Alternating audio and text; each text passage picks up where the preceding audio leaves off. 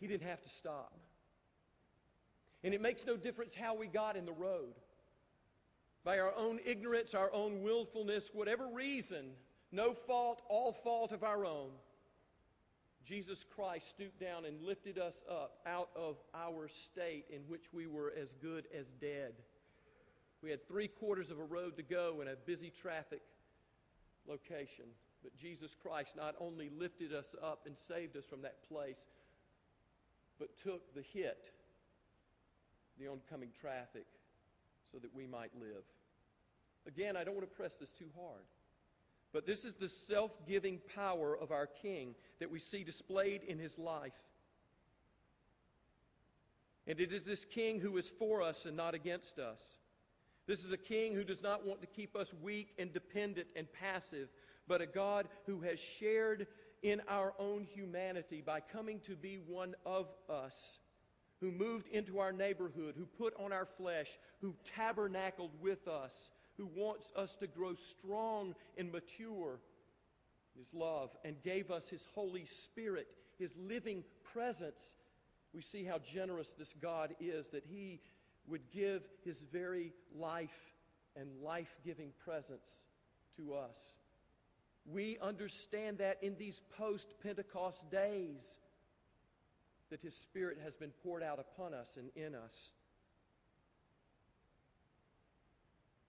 It makes us understand better who this, this Lord and King is, this crucified and risen one, this King who has established a kingdom on earth. For Jesus said when he announced his ministry, the kingdom of God is at hand. Jesus announced it, he proclaimed it, he enacted it, and in his own body brought it about. The kingdom of God is here, Jesus said.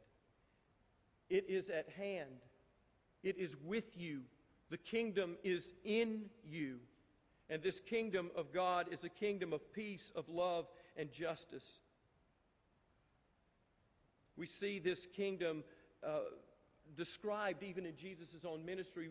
In Luke 4, when he goes to his own synagogue and he's invited to participate in the worship service there in Capernaum, and they hand him the scroll, and he unrolls the scroll of the book of the prophet of Isaiah to the 61st chapter, and he reads there, The Spirit of the Lord is upon me, and the Spirit has appointed me, has empowered me, has called me, has sent me to proclaim release to the captive, sight to the blind, healing to the lame, freedom to the captive, and the good news to the poor. That's what the kingdom is about and what Jesus was about in his life in his ministry, his death and his resurrection. And those of us who understand the great sacrifice of, of God's love in Jesus Christ are those who are blessed to be part of God's kingdom. And Jesus describes those who are blessed of their Father blessed of the kingdom in the Beatitudes. In Matthew chapter 5, just prior to our second lesson, Jesus says, Those who are blessed of the Father, the ones who are following after me are the meek, the pure in heart, the gentle, the peacemakers. They are the ones who pray, Not my will, but thy will be done. If we are not seeking after the will of God, we are not members of God's kingdom because we have not acquiesced to the authority of the king. Because those who are under the king's authority are called what? The king's subjects. And so, as members of the kingdom of God, we subject ourselves to the authority of the king. We submit, we surrender to God's kingdom that is for the blessing of all of God's people the poor, the lame, the abused, the outcast, the prisoner. We subject ourselves to the will of God that may not seem like it matches up with what we would desire for ourselves, but we surrender and submit and give over ourselves to the will of God. And unless we are doing that, we are not members of the kingdom. Because as subjects of the king, We love the king. We live for the king. We serve the king. We protect and defend the king as part of his kingdom because we understand the privilege of being in the kingdom and we are willing to die for the king. In these days and times, we, we need to be honest about the reality of the kingdom in which we live. As we seek to surrender and submit ourselves to the will of God and to be faithful, loyal subjects of the King, we need to look honestly at the place that God has put us. And in these days and times, it means looking candidly, carefully, humbly at our realities. Even on this day when we celebrate our graduates, we see some of the kingdom coming on earth. And an opportunity for the potential of God to be played out in the lives of these young people. But we also need to be honest and to lament that even in our community, there is still a dropout rate among those who will never see a, a, a, a high school diploma, no less. That is, that is appalling. It means that we look and we celebrate in our community the lives that are given to our boys and our girls who are in scouting or sports teams or going to camps or involved in other clubs and activities. But then we must also be honest and recognize that even in our midst, 26% of our children living in Muscogee County are at or below the poverty level. We look in this blessed community and we must be honest about the power of addiction, the problem of homelessness, the issues of unemployment, the issues of those who are working two and three jobs, but still only achieving poverty level, much less being above it. These are realities that we must identify in our present time. No the kingdom has not yet been fully realized. Yes, it is here, but its full realization, that picture of Revelation 21, has not been fully realized. But in the meantime, we are called to continue to serve the King and not give up. We are called to find our own place, however small, as individuals, as a church, as the people of God to be about seeing that kingdom come on earth for all God's people. Whether it means a call to hand out another sack lunch, to host one more VIP family, to build one more habitat house, to continue to work in our own community in a collective effort to eradicate homelessness in our midst. It means that we do not give up. I tell you, I'm so excited about the fact that even in our community of churches, our sister churches, pastors and members of the church are in very substantive conversations about how we as churches can come together in more effective and efficient ways to eradicate homelessness and poverty even in our own midst. Walls are being broken down between denominations. It's not Presbyterian this or Methodist that or Catholic for the other, but is working for the kingdom of God. It's an exciting thing in our midst. It's exciting to see that there are those among us who are seeking first the kingdom of God and putting the needs of others above self and working until that day that God sees fit to bring his kingdom in all of its fullness.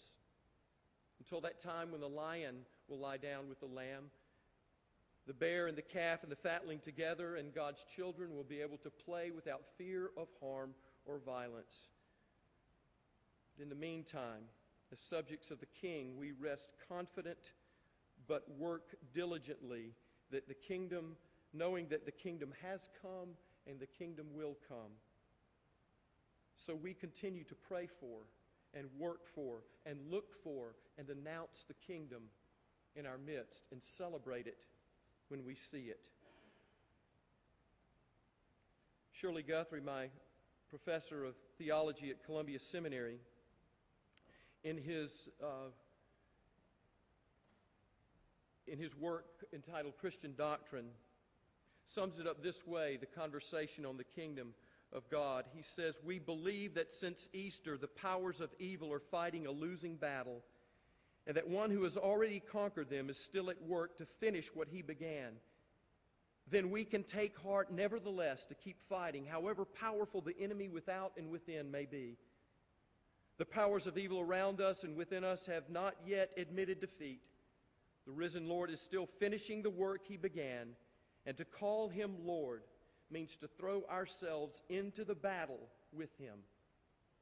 How is the Spirit of God? How is the King calling you to enter into the battle with Him out of your deep gratitude for who you know your loving King to be? For me, it may be next time I go out for a run and see a turtle, I'm going to pick it up and move it to the other side of the road. Maybe for you, it will be handing out one more sack lunch, helping dry the tear from the cheek of a friend, pulling an arm around the shoulder of one in a bad place to encourage. Or maybe the Spirit of God will call you or us to fight in a more public way the injustices that we see around us. But whatever it is, we do it out of love for the King. Shirley Guthrie concludes his piece by quoting from the Declaration of Faith that ends this way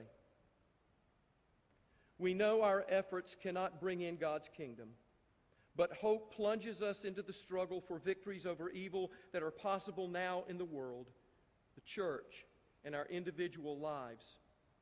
Hope gives us courage and energy to contend against all opposition, however invincible it may seem, for the new world and the new humanity that are surely coming. Jesus is Lord. He has been Lord from the beginning. He will be Lord at the end. And even now, He is Lord and King. In the name of the Father, and the Son, and the Holy Spirit. Amen. Will you pray with me? Loving King, we count it all joy that you have chosen us to be your subjects. It is our joy, it is our life to serve you, to seek your kingdom, to pray for it, to work for it, to look for it, announce it, and celebrate it. We pray, loving God, that you would strengthen us in these days to come that we might continue to faithfully serve you by the power of your Holy Spirit until that day that your kingdom comes in all of its fullness, and there is neither crying, nor pain, nor sorrow, nor mourning, nor death anymore, but life everlasting. Until that day that you have made all things new. Until that day, we praise you. We praise you. Amen. Let us stand and say what it is we believe using the Apostles' Creed. Christian, what do you believe? I believe in God the Father Almighty, maker of heaven and earth, and in Jesus Christ, his only Son, our Lord, who was conceived by the Holy Ghost, born of the Virgin Mary, suffered under Pontius Pilate, was crucified, dead, and buried. He descended into hell. The third day he rose again from the dead. He ascended into heaven and sitteth on the right hand of God the Father Almighty. From thence he shall come to judge the quick and the dead. I believe in the Holy Ghost, the Holy Catholic Church, the communion of saints, the forgiveness of sins, the resurrection of the body, and the life everlasting. Amen.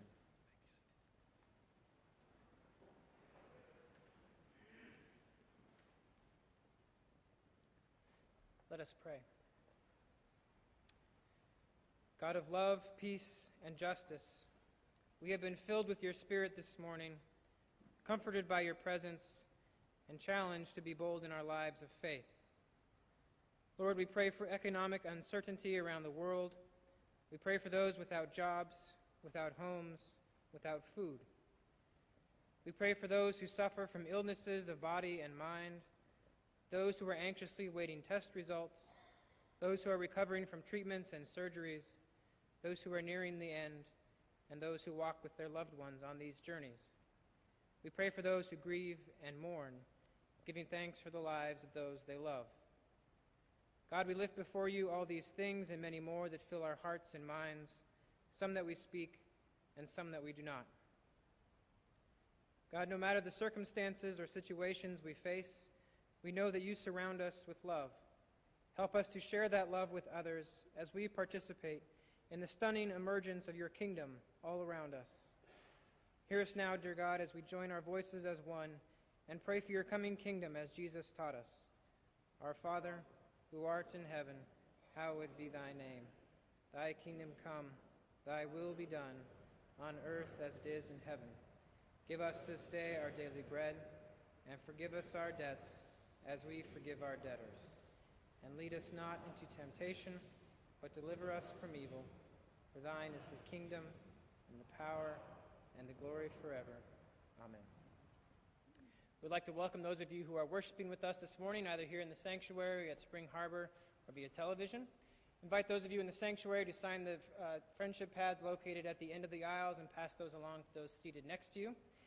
While you do that, I would like to highlight a few announcements. A reminder that June 5th, this Wednesday from 6 p.m. to 8 p.m., there is a dinner and the Vacation Bible School decorating and training, so we invite you to be a part of that. Men's prayer breakfast and the Women of the Word continue to meet this week. These are some great opportunities for fellowship and spiritual growth. We invite you to partake in those. June 9th, next week, we have our um, visitors from our sister church in Moscow will be joining us. They'll be participating in our um, vacation Bible school for the week. And next week, during the Sunday school hour, they will be sharing, uh, there'll be a time of greeting them and welcoming them. The Ignite at 9 service, which is our casual worship service that currently meets at 9 o'clock, will be moving to 6 p.m. on Sunday nights this summer, starting next week. It will be called Ignite at Night. It's next week, starting at 6 p.m.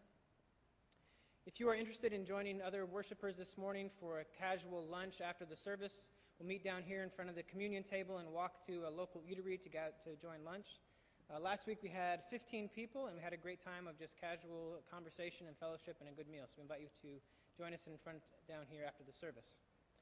Supper clubs continue um, to accept people to sign up for those. We've had a good response for the supper clubs over the summer. They are gatherings of eight people to meet in various locations throughout the summer for a time of fellowship and growth. So if you would like to sign up and be a part of that, we encourage you to contact the church office. There are many more announcements in our bulletin and on the website. Let us now continue to worship God with the presentation of our tithes and our offerings.